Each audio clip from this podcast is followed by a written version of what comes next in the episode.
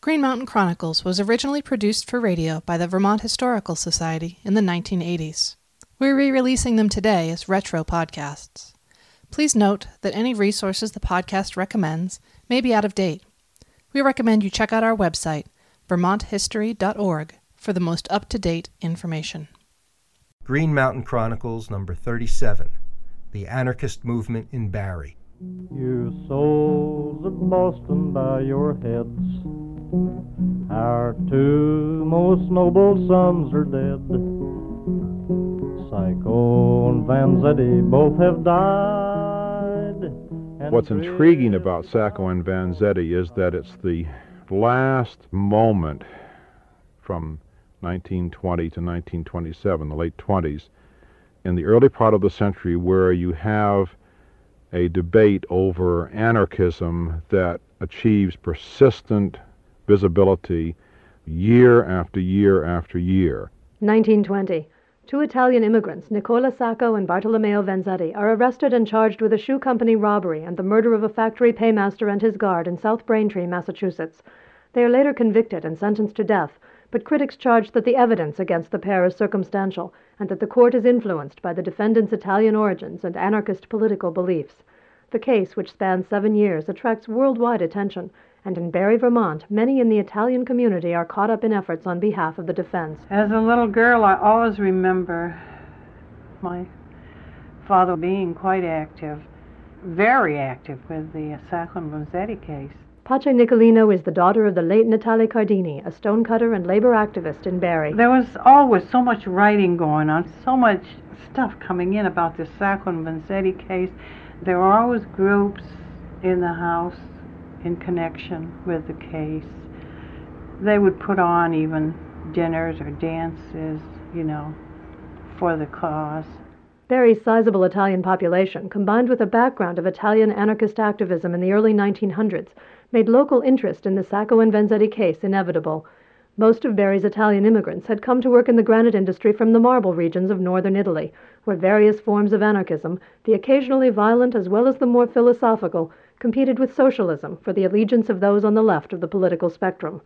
These competing political traditions crossed the Atlantic with Barre's Italian immigrants, and although the anarchists were few in number, for a brief period in the early 1900s, their presence made Barre, Vermont, along with Paterson, New Jersey, a center of anarchist political thought in the United States.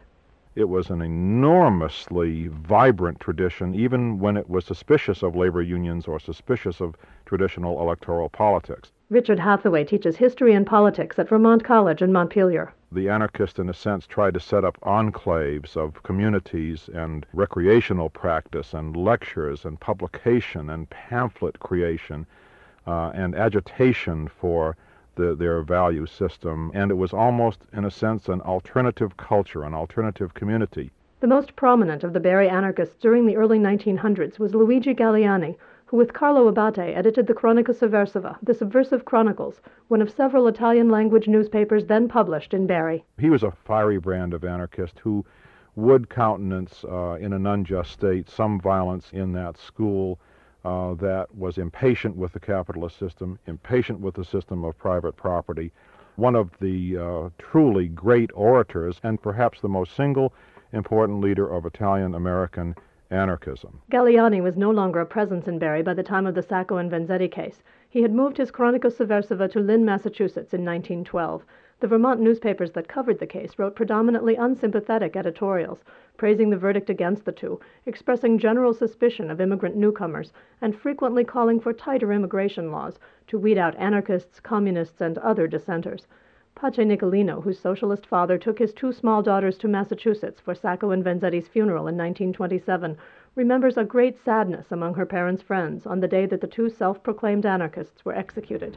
So many of them had worked for years and years for the for the case, you know. It was really a terrible loss to them. I guess they were really convinced that they were innocent. So naturally that would be the feeling. The debate over the guilt or innocence of Sacco and Vanzetti and concerns that they were denied a fair trial have continued to engage historians, but the debate over anarchism as a political movement faded after their deaths, although the writings of other anarchists have been a recurrent influence on critics of the nature and direction of American politics.